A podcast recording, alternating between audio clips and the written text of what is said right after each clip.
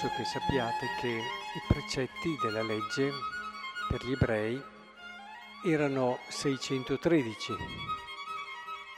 365 quelli negativi, come i giorni dell'anno, e 248 quelli positivi, come il numero delle ossa del corpo, almeno per quello che si conosceva allora.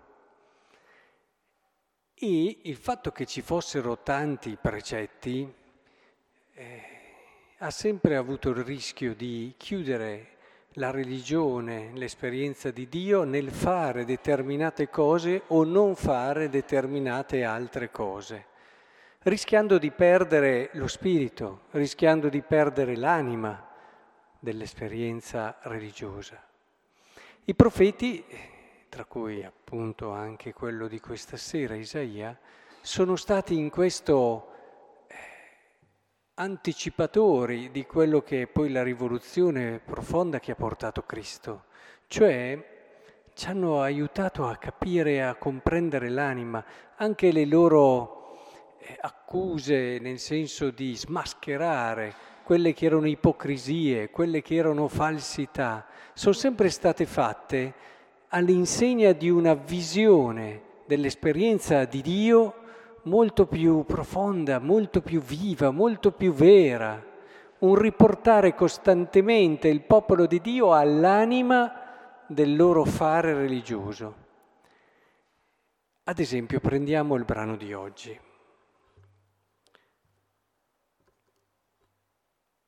Dice, io quando medito su questi brani mi si allarga il cuore. Cercate attraverso le parole che ascoltiamo di Isaia di cogliere il suo spirito, di cogliere il suo cuore, perché il profeta è soprattutto col suo modo di essere che annunciava. Non a caso Dio a volte chiama il profeta, fai questa cosa, eh, ricordate Osea, sposa quella donna, quella prostituta, cioè, cioè per dire parli con la tua vita, parli con la tua vita. Fai vedere con eh, quello che sei, che cosa sta facendo il popolo. Ma è sempre poi così. Ascoltate Isaia, sta parlando con la sua vita, sta parlando col suo cuore. Di notte anela a te l'anima mia. Al mattino dentro di me il mio spirito ti cerca, una persona che alla sera e alla notte anela Dio. Appena si sveglia cerca subito il Signore. Perché quando eserciti i tuoi giudizi sulla terra imparano la giustizia agli abitanti del mondo. Signore, io spero in te. Il tuo nome e al tuo ricordo si volge tutto il nostro desiderio. Nella tribolazione ti ho cercato. A te hanno gridato nella prova, la tua correzione per loro.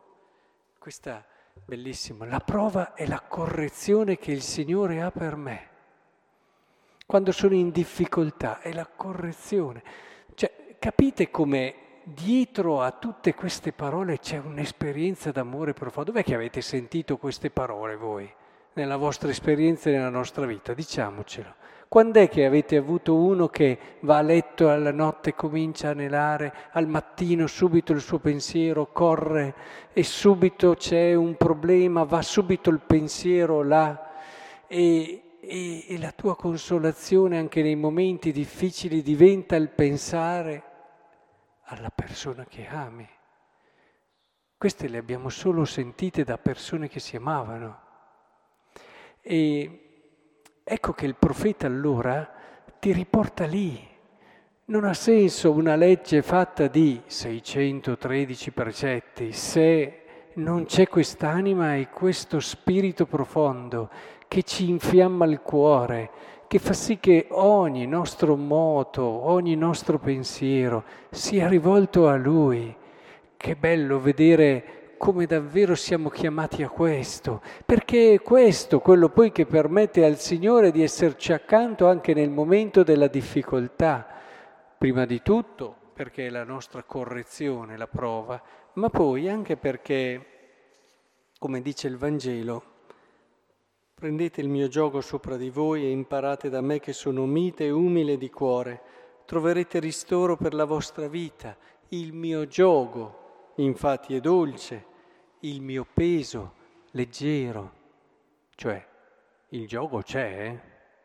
e il peso c'è, non dice non avrete giochi, non avrete pesi, no, il mio gioco c'è, però se tu vivi questa esperienza d'amore, anche il gioco può diventare leggero.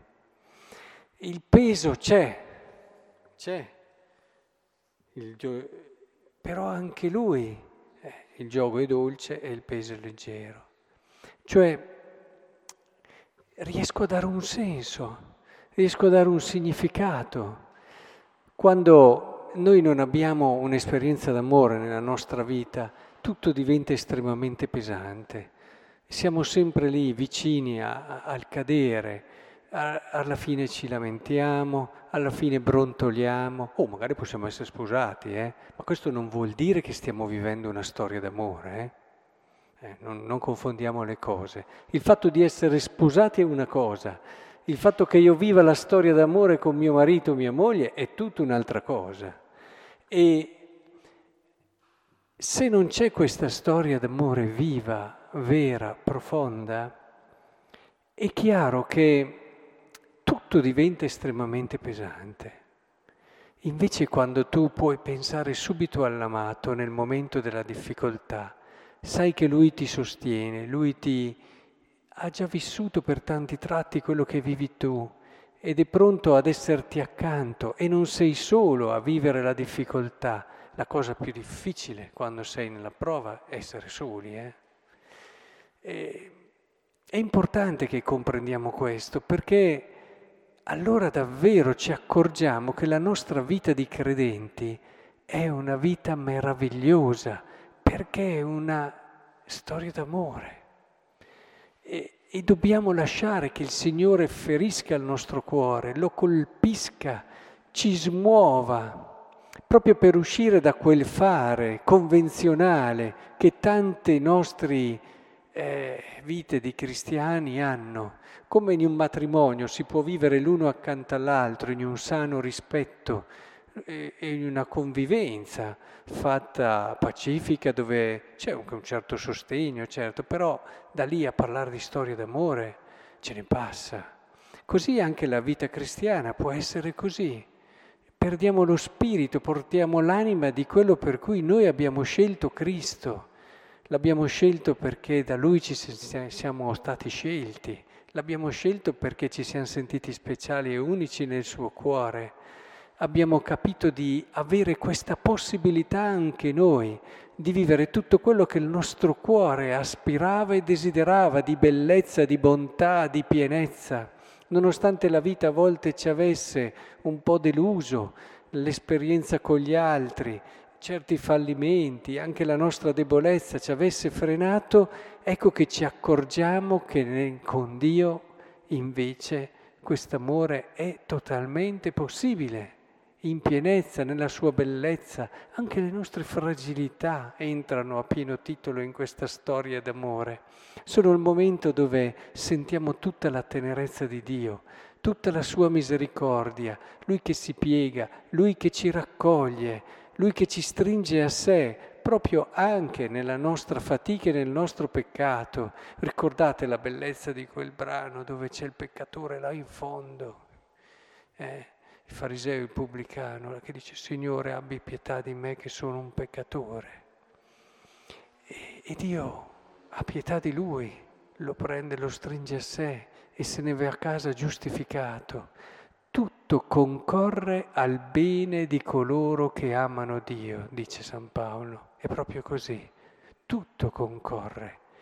Quindi non c'è più nulla che ci deve spaventare. Abbiamo una possibilità di vita bella, piena, intensa, profonda. Ecco, guardiamo se a volte quel tarlo lì, a volte della convenzione, del fare, dell'impegnarci più per paura che per amore, più per timore che per responsabilità e libertà. Ecco, chiediamoci quanto di questo è entrato anche come abitudine, come una tradizione vista nel suo aspetto a volte più povero e cerchiamo di ravvivare a partire dalla preghiera. Eh, non mi stancherò mai di invitarvi a pregare, pregare bene e a non limitarvi a dire delle preghiere, ma entrate in quel mistero della preghiera grande. Lasciate che l'amore entri nella vostra vita, vi seduca e vi conquisti, proprio come il profeta di stasera, Isaia, mi hai sedotto, Signore. Proprio così. Lasciate che quest'amore sia lo spirito vivo lo spirito vero, la vera energia che dà sollievo nelle nostre difficoltà, ma soprattutto dà pienezza ad ogni nostro istante.